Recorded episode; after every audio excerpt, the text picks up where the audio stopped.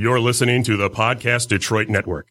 Visit www.podcastdetroit.com for more information.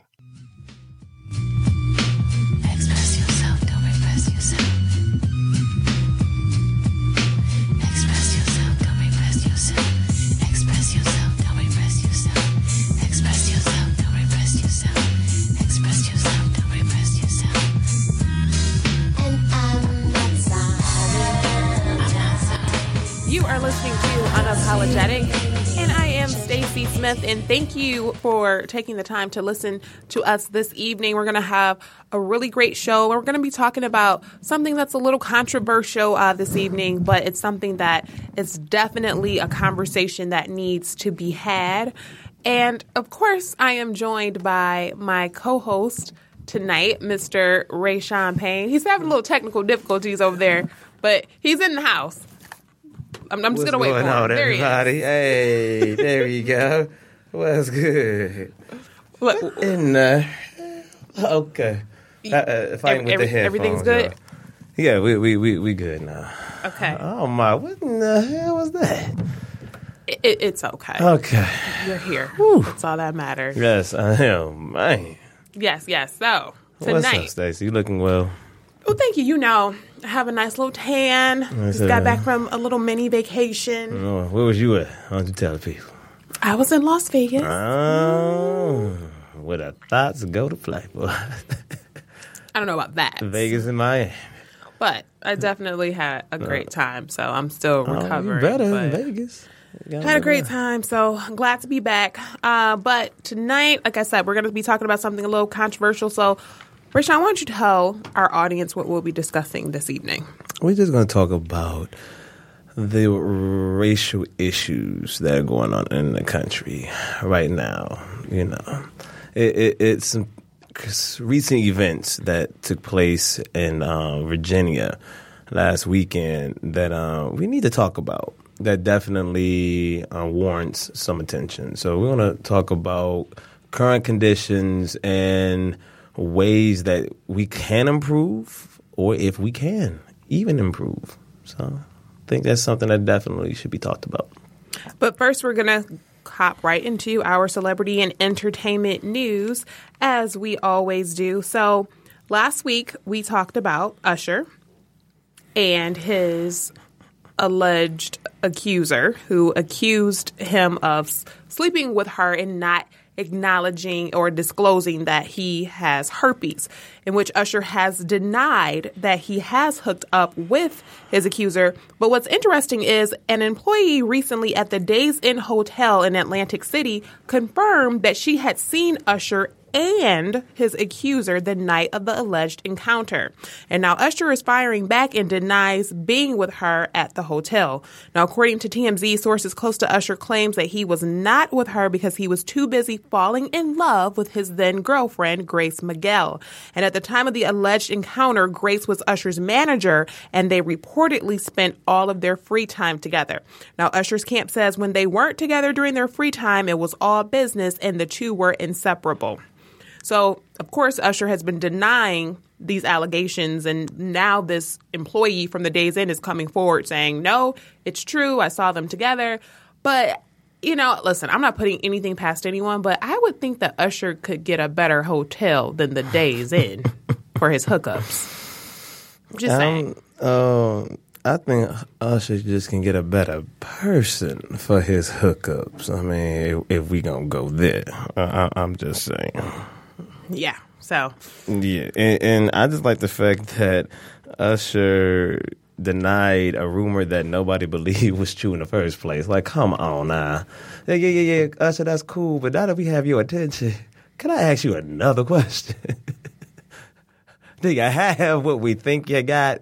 Can you deny? He ain't said nothing about that. He has not issued a statement as of yet. It's in terms of himself. Or from his camp, stating that he does not have herpes. So because I just find it hilarious. You know, this person accused you of herpes. This one did. It didn't even like, dude. You know, wasn't the guy that said he got it? Mm-hmm. But all the allegations, you speak about the one that we just know ain't true. Okay, thanks, Usher. Oh gosh, we got it. All right. Well, moving on to our next story. Okay, so Basketball Wife, even though she's not a basketball wife, but she's a cast member on the series Basketball Wives. Evelyn Lozada, in case you guys haven't heard, it has been revealed that she and her former fiancé, Carl Crawford, have called off their engagement. So a lot of people didn't even know that they had called off their engagement. They thought they were still together because Evelyn has been seen wearing her engagement ring. But it appears that she has no intentions on giving back that $1.4 million engagement ring. Now, according to TMZ, you know, Carl proposed to Evelyn back in 2013 with that ring. And the two were supposedly to take the walk down the aisle a couple of weeks ago, actually. But Evelyn decided to end things after becoming suspicious about Carl's fidelity. Now, if Carl wants his ring back, he can technically get it back since an engagement ring is seen as a promise. So he can get it back, actually, if he wanted to. It's like a promise, but there's no actual documentation that is in stone saying if something should happen in terms of this engagement that you have to return the ring or you can keep the ring. How much is this ring worth? $1.4 million. And didn't he just sign a contract for like 100 and something? No, he's actually retired. Well, isn't he worth a lot? He was at one point in time, but I'm sure he's still worth his money. That's what I'm saying. You know? So I don't think that $1 point, that's pocket change to that man right now. Evelyn, you can keep that little chip. And, you know, could I just speak about that real quick? You know, sure. It's the fact that, what is the definition of insanity? Sanity. I said the definition of insanity. Of insanity. Yes. I'm sorry. I'm thinking the opposite. No. What's the definition of insanity? What did they say it is? Doing the same thing over and over, expecting a different result, correct? Mm-hmm. Evelyn, leave these athletes alone, babe. But that's what she likes. But why you expect them to be different? Didn't you, the last one headbutt you because of some infidelity issues? I mean, and then didn't you leave the one before that one because of some infidelity? Just athletes, they don't work with you. Or you can't work with them. Why you keep getting with these dudes expecting them to be faithful? Just stop. Well, just stop. Be that strong, independent sister, you know? Be that. I was going to say strong black woman, but she Puerto Rican, but you know what I mean. Just be a strong woman of color. Okay. Moving on to our next story. Are you familiar with Tyler the Creator? Yeah, I know Tyler. Okay, well, Tyler the Creator recently visited the No Waves Coops Tunes radio show this week, where he opened up a little bit about his sexuality. Now, during the interview, he spoke on being accused of being homophobic, and at that moment, he decided to dispel the rumor with a little bit of tea. So he said, quote, "I had a boyfriend when I was 15 in effing Hawthorne." The Odd Future rapper explained. He also went on to say, if that's not open-minded, then I don't know what the F is. Now, Tyler's sexuality has once again become a topic of discussion in recent months after he dropped his Flower Boy album. The project contains songs laced with statements hinting towards him being attracted to men. For example, in his song Ain't Got Time, one of the lyrics read, quote, "Next line will have him like, whoa, I've been kissing white boys since 2004. Or foe. Are you surprised by this? Not really. I'm not either. Only because I don't think I even believe it. I'll just be honest with you. Tyler, the Creator, seemed like he one of them shock value dudes. Mm. Like, he just does things to get a rise out of people. And, you know, like, oh, my God. So, you know, being gay is hot. Like, that's what's in right now. You know, the gays is what's popping. So he trying to get that gay money, I guess. I don't know. It just seemed like this is all just putting on for something. But if it's true, then hey, that's cool, I guess. You know, yeah. Diverse in hip hop. You know, shaking it up. We don't have a. Oh, do we have an openly gay rapper? I don't think we do. Well, I'm sure we do. Mainstream, like non-mainstream. I'm sure there's one out there, but you know, maybe he you know, paid away for the rest, though. Yeah, possibly. Come on, you know. All right. Well, moving on to our next story. Now, LeBron James has teamed up with Octavia Spencer for a drama series about Madam C.J. Walker. Now, this is something I am definitely interested in because Madam C.J. Walker has always been one of my biggest inspirations. Now, according to Variety, the NBA superstar is teaming up with the Oscar-winning actress to create the first scripted drama for Spring Hill. Now, the limited series is set to chronicle the life and career of entrepreneur and social activist Madam C.J. Walker, and it will be starring Spencer. Now, sources tell the publication that Netflix is interested in picking up the series. However, the streaming giant has yet to comment on its involvement. So I'm really hoping that this happens. Let them know who Madam C.J. Walker is. Get a little history lesson. Okay, so for those of you who are not familiar with Madam C.J. Walker, first you need to Google.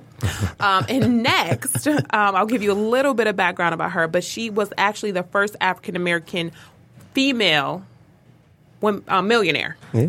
So, and how she get that money? This is why Stacie loves so much. Selling hair care products. Ah, there it is. You about that hair? See, you know, women, we've always been focused on the hair, and especially, you know, black women. And see, it's all about the hair. She was that first, like, yeah, I see these sisters be going crazy about this hair. How this high comb right here? I'm gonna start trying. She like opened the first salon, pressed the first head. Yeah, she was what I got all this stuff going. Yes, yes. Her pride, Madam C.J. Walker. Yes. Shout out to Madam C.J. Walker. No. Your legacy lives on. It does, because y'all still go crazy about that hair.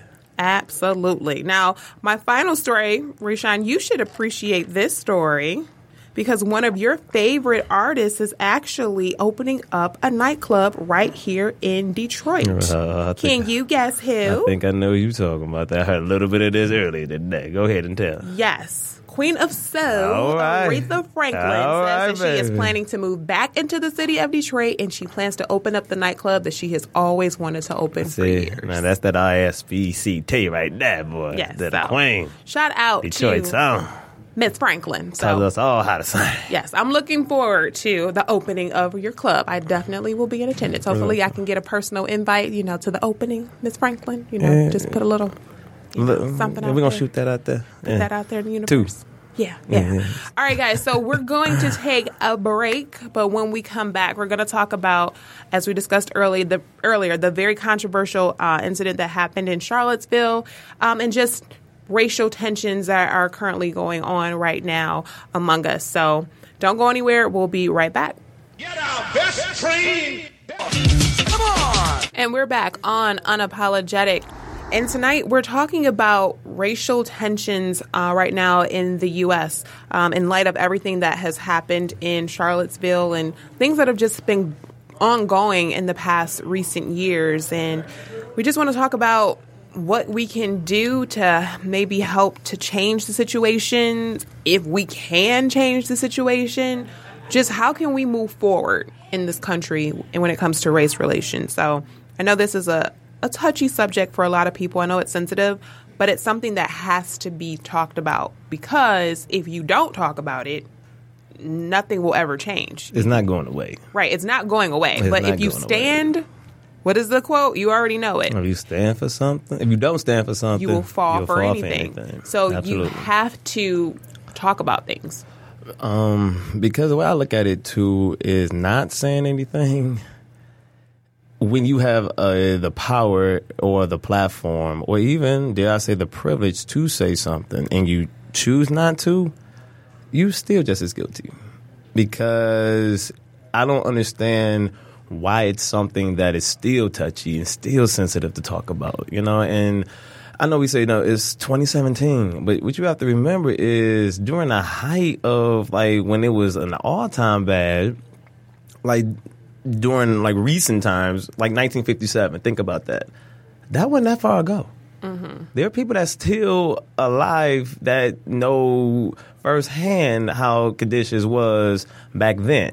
Mm-hmm. So we get the Civil Rights Bill in the 60s. And that was supposed to take care of everything? No, they just told them you couldn't be racist in public. You just couldn't just be blatantly racist anymore. And now it's scary because I see that tide shifting back to how it was before. And what's scary is this is a different day and age. Black people ain't scared of y'all no more. They're fighting back. Yeah. You see what I'm saying? And, you know, as gratifying, because I did see this video of, it was a group of young, you know, brothers, young black guys, And they jumped one of those white supremacists who had the Confederate flag. He was proud. I don't know why he was in by himself, and I don't know what neighborhood he was in. But they got him. They got him good. And as gratifying as that was, and as pleasing as that was, it's like, but that ain't the way. Well, no, because I don't condone violence in any way, however, shape, or form. No, but so that's not the solution. That's not. But what I will say is. But go ahead.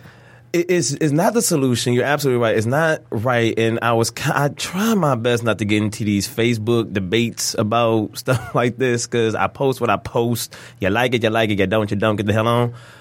But someone, of a different persuasion had said, oh, this is just giving them another reason to say that, people of color and liberals are just violent. And I'm saying, but you're looking at it that way. I see people just frustrated of just how things are. You can only oppress people for so long. They're going to fight back. We ain't our grandparents. This generation will knock you the hell out. That's what I'm afraid of. And it's kind of like, that's not, we're going to kill each other that way. Well, it could definitely turn into an all-out race war. Yeah, which definitely. It's something that I hope and pray will never happen, just because that would not solve a thing if we're just fighting.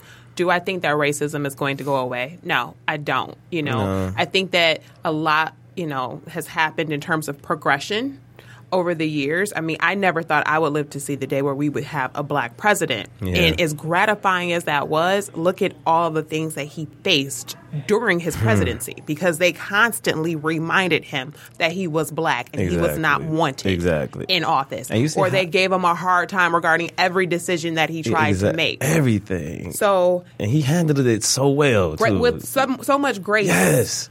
But, like I said, as much as we have progressed, it still feels at times like we still haven't gotten that far. Anywhere.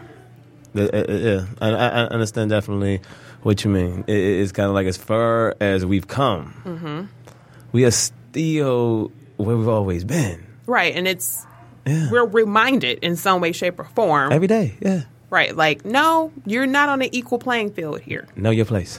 Exactly. Yeah, know your place. Know your place. Play it well. Don't get too loud. Don't talk too much. Yeah, and it's sad that we have to be that way, because I always have to say, because case in point, I hate to use this man as an example, but, former mayor of Detroit, Kwame Kilpatrick, he's serving that, ridiculously long sentence. And I used to always hear black people say, oh, that's not fair. He's doing nothing that white mayors have never done before. I'm like, yeah, that may be true. But guess what the difference is? You just said it. White mayors. We would never be equal. And I'm sorry to say that. It's just, how certain things just are the way that they are? Yeah. Like, you're just going to get old. You're going to die. Just certain things. The sun is going to rise. It's going to set. Just certain things are inevitable, because when you said racism is never going away, and I agree with that, because we all a little racist inside. When I say we all a little racist, we're not racist, but we all a little prejudiced inside. It's certain, things that we say, those stereotypes that, we like to make fun of. That those are prejudices. Let's just call it what they are, and we are all guilty of them. You know what I mean? Not all Asian people do nails. Not all white people can't dance. Not all black people like fried chicken. I'm just giving you examples of what I'm talking about, the prejudices that we do. But because of those, that's why racism is never going away. But can we just be tolerable? If you don't like me because of the color of my skin, that's fine. But just let me live my life. That's all I ask. Just stay over there and let me do me. You don't have to like me for no reason, because you don't. But you do have the right to let me exist and let me be.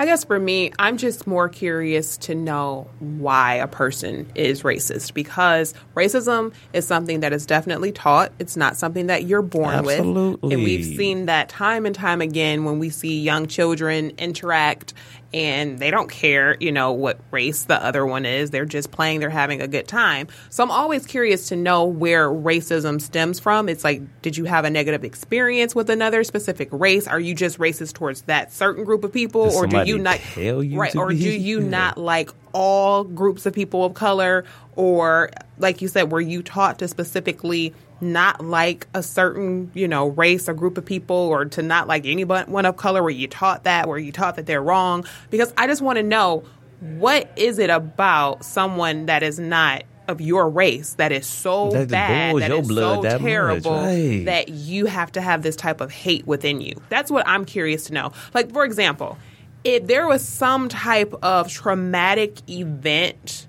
that may have occurred that affected you personally, and it was by a certain person of a certain race, I can't justify that. However, that would be something that's a little bit more explainable. Yeah, I see what you mean. Justifiable. Right. Yeah. But when you just don't like someone just because they're of another race, and that's your only reason?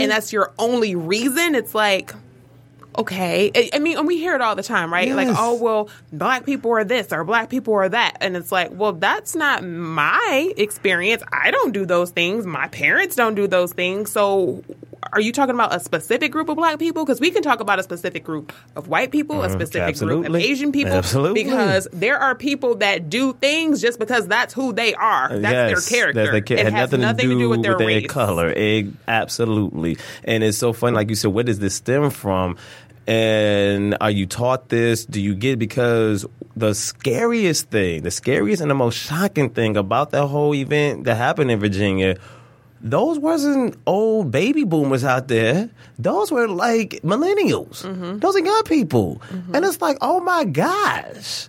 Like, because I was thinking, you know, maybe racism could be a thing of the past. You know, them racist baby boomers from back in the day, you know, they slowly dying off. But oh no, it's a whole nother little, and they call themselves white nationalists, whatever that means. But were the baby boomers the ones that taught millennials? Exactly. To hate it? And it's like they're carrying on that legacy. And that's a scary, scary thing. Because, again, if you don't like me because I am black, that's fine. You don't. Live in your ignorance, live in your hate, live in your small mind. But you do, and you are going to let me be. And that's all I ask. All right. Well, we're going to take a quick break. But when we come back, we're going to continue this conversation. And let's just get deep into it. Let's get more deep into it. We need to talk about ways of improving what can be done. Absolutely. So don't go anywhere. We'll be right back. You are listening to Unapologetic, and that was Michael Jackson. Yeah, I saw you over there rocking out, Stacie. I was. Yeah, I was your guy. That was my song. You know, I love Michael. Yeah, we didn't know if he was black or white, you know. But that King of Pop, rest in peace. He was black. Yes, he was black. And he was all about racial equality, too. If you stop dancing for a minute and really listen to the lyrics of his song, he was all about racial equality. So big ups to Michael Jackson using his platform for some good. Mm-hmm. So, just say, give it a lot of props. We'll talk about Michael in another conversation. So, rest in peace, Michael Jackson, one of the best artists of all time. But we're going to get back into our conversation and get a little deeper into this. So, we're talking about racial tensions in the country right now and ways that we can actually improve racial relations in the U.S. And we're joined by our wonderful studio engineer, Kate. Hello. Hi, Kate. Hey, Kate. How are you? Yes. Good. How are you? I'm good. So thank you for participating in this conversation, because we did ask her on the break if she would participate in the conversation because she is a white female in this country. And I'm just curious to know your perspective on everything that has been happening and what happened in Charlottesville. Well, my perspective on it is it's disgusting and embarrassing. This isn't the only event that's happened. This one was absolutely awful. I mean, 19 people were injured in just that one incident alone. Someone was killed. And someone else was killed, and 19 were injured, all because one person is filled with so much hate. I don't understand that. I was raised to always put hate behind you. If you want to be angry, you do sports or something. Like, don't... I I honestly have there's no excuse. It's just people raised with awful morals or people who have it in their head that they're superior and better. And it's going to be very, very hard and very long to even get close to somewhat overcoming this in any way. It's awful. And it's embarrassing and disgusting. That's all it is. Now, can I ask you, do you know anyone personally who has those views and those opinions? Well, I was raised in a small town, so I've come across a few people that have that. Go ahead and say it. It's unapologetic. They are absolutely terrible backwoods rednecks. Okay. That just, I don't know how they managed to survive this long. They are. Like, what do you think? Like you said, so you knowing them, where have you seen them just get it from? If you've seen it at all, like. For the most part, it's a lot of people who moved up from down south and just settled in a small area. And it's, for some reason, it was, and where I'm from, that's what I've noticed, is it's resolved around kind of those people where they have this attitude where they're superior and all this other stuff. And I'm like, you sit at home all day watching TV and buying groceries with your bridge card because you're too lazy to go out there and get a job. You're not better than anyone. And I'm not fully sure how they came to have that mindset, because those aren't people I wanted to spend enough time with. So to get to know how they got to that mindset. But I have noticed bad. It's. And how do you handle people like that? As being a white woman yourself, like when you see that, do you say anything or? I am someone who's not afraid of confrontation or conflict, so it's for the most part I either try to steer clear or I'll say something. I know I will, and that's a battle when someone has this ideal in their head.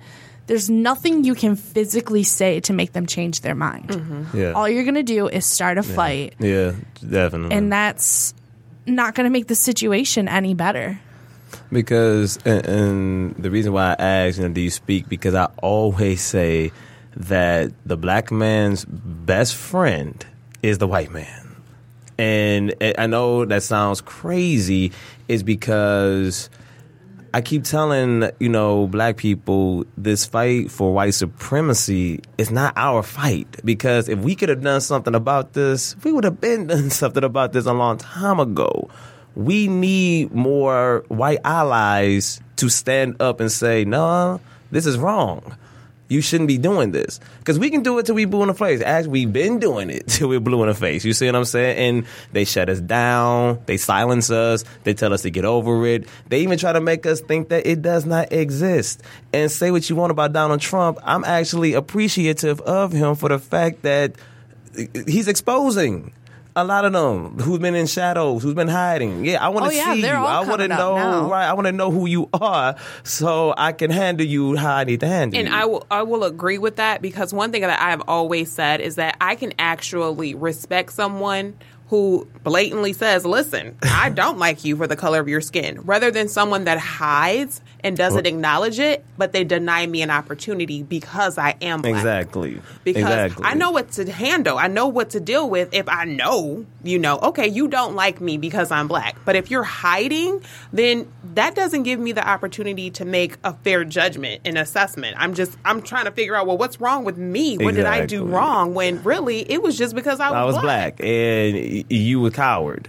and you didn't want to express that because, so I don't. If I know that you have those ideas, I don't want to be bothered with you. That I know exactly. You stay over there. Exactly. That's how I feel about some of the people that have that views too. Like, I don't want to associate myself or spend any of my time or share the same air with you if this is your mindset. And I feel like there's not enough people willing to stand up and help out. Like, just because you're not black doesn't mean that you can't stand up and help right now. Like, if there's people all around that don't deserve to be put through the things they are and to be told the things they are and have to go through the experience and be judged. Like, it's the same thing as sexism. Like, as a woman, I've been told some terrible things in workplaces and not. Can you imagine just a whole race and not, and like being imagine being a black woman. Like, imagine being a black woman. I got can you imagine what they have put on them? And I have been. I've made friends of all colors, shapes, sizes, everything. I don't discriminate in any way. As long as I like who you physically are as a person, that's what I judge people on. Absolutely. And I'm not afraid to stand up for my friends. Growing up, one of my friends, James, we were like really close. Like, he was close with my cousin. They played sports. We grew up together. He was like, you know, an extra big brother I didn't want. Because, you know, they're always picking on you. The noogies, the amount of noogies I've received as a child. Yeah, but someone keyed his car one day. And I know who it was. And it was a kid in my class. And I made him cry. Okay. People need to stand up and support others. Just because you feel like, oh, well, I don't want to get involved because it's not really... It's not my fight. No, it's kind of your fight. It is all around you. And if you're being a coward if you're not willing to stand up and at least support the cause. It's being selfish. It's kind of like a hungry person is begging you for food and you have a refrigerator full of food and your response is, well, yeah, if I give you this, I really don't want to get it. What I mean is... certain people have the power to speak up, to be heard, have that platform, and they make the choice not to. And that is, like I said, just equally as bad. Like you say, you take a blind eye to it. Yeah, it may not affect you directly, but it should affect you somehow. Just the consideration for human life, just for another person. Because I love how you said that when a person has that mindset, that you really can't change that. No, it's so deeply imprinted. Okay, I want you to hold that thought because we're going to take a quick break. But when we come back, we're going to talk about how a person's mindset was actually changed. And this is a personal experience that I'm going to share with all of you. So don't go anywhere. We'll be right back. I'm going to share this personal story of a person that actually did change their mind. So we'll be right back.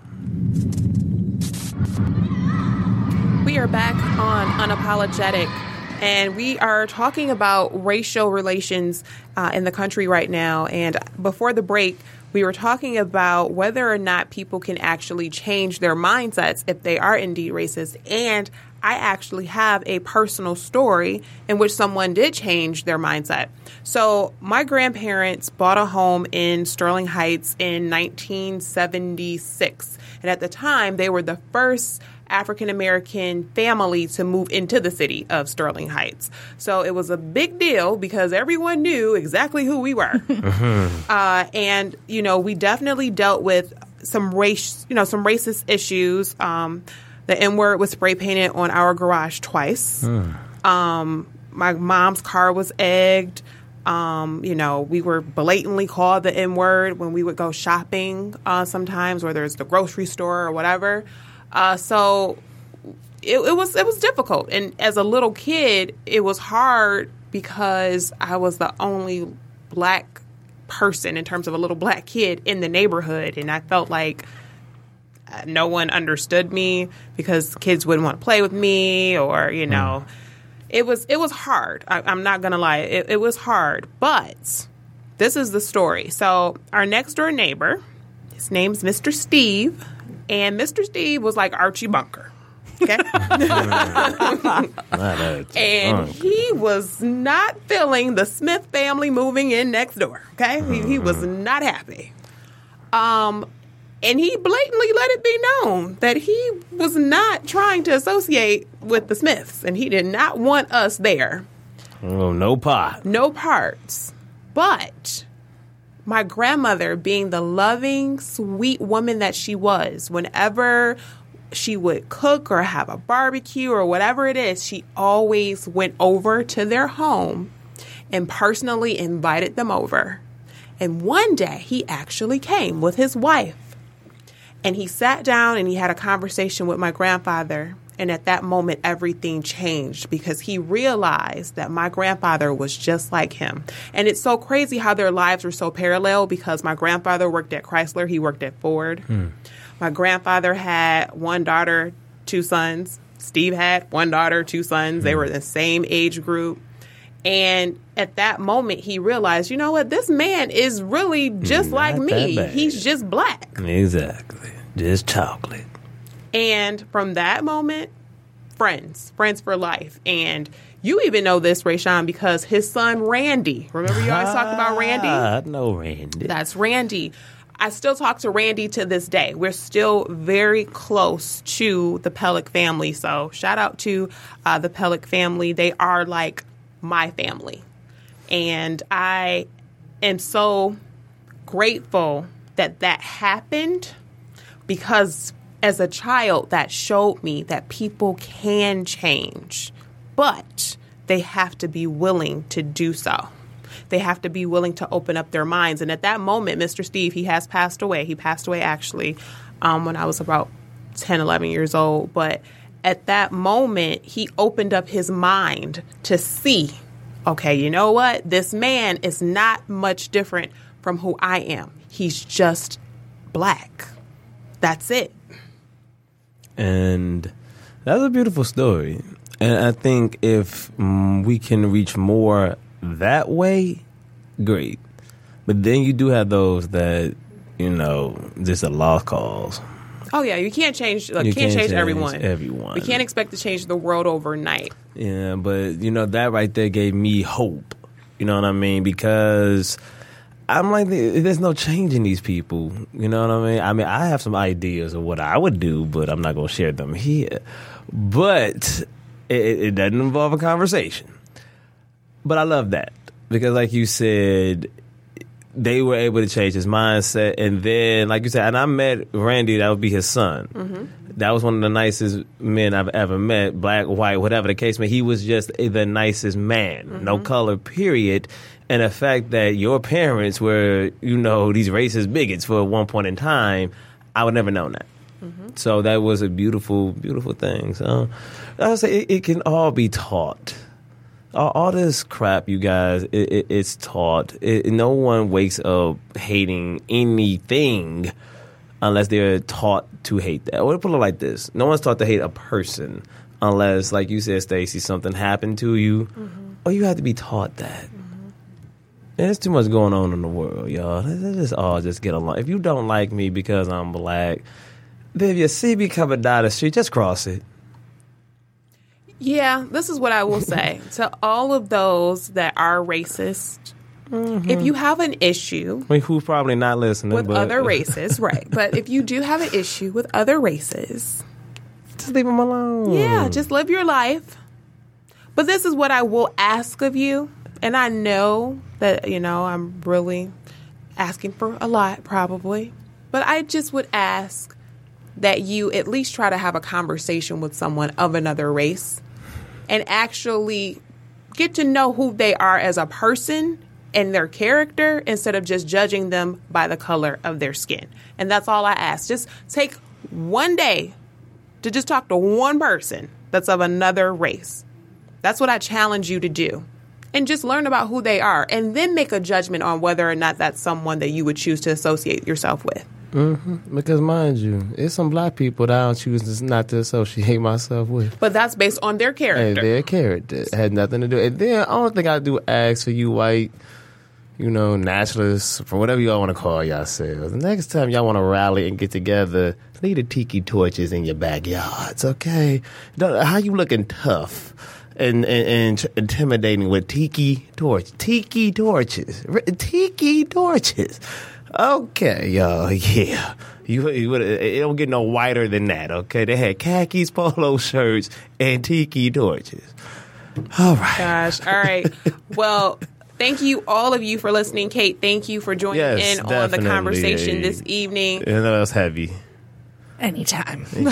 Yes, we appreciate you. But thank you all for listening out there. And again, you know, I challenge those of you to open up your minds and judge people based on the content of their character and not the color of their skin. And that's both ways, you guys, too. So we both sides need to be open to conversation and just learning to agree to disagree and just exist. Absolutely, absolutely. That's it. All right, until next time, we wish you love, peace, and we're going to wish you a little soul. All right, we're out. Peace out.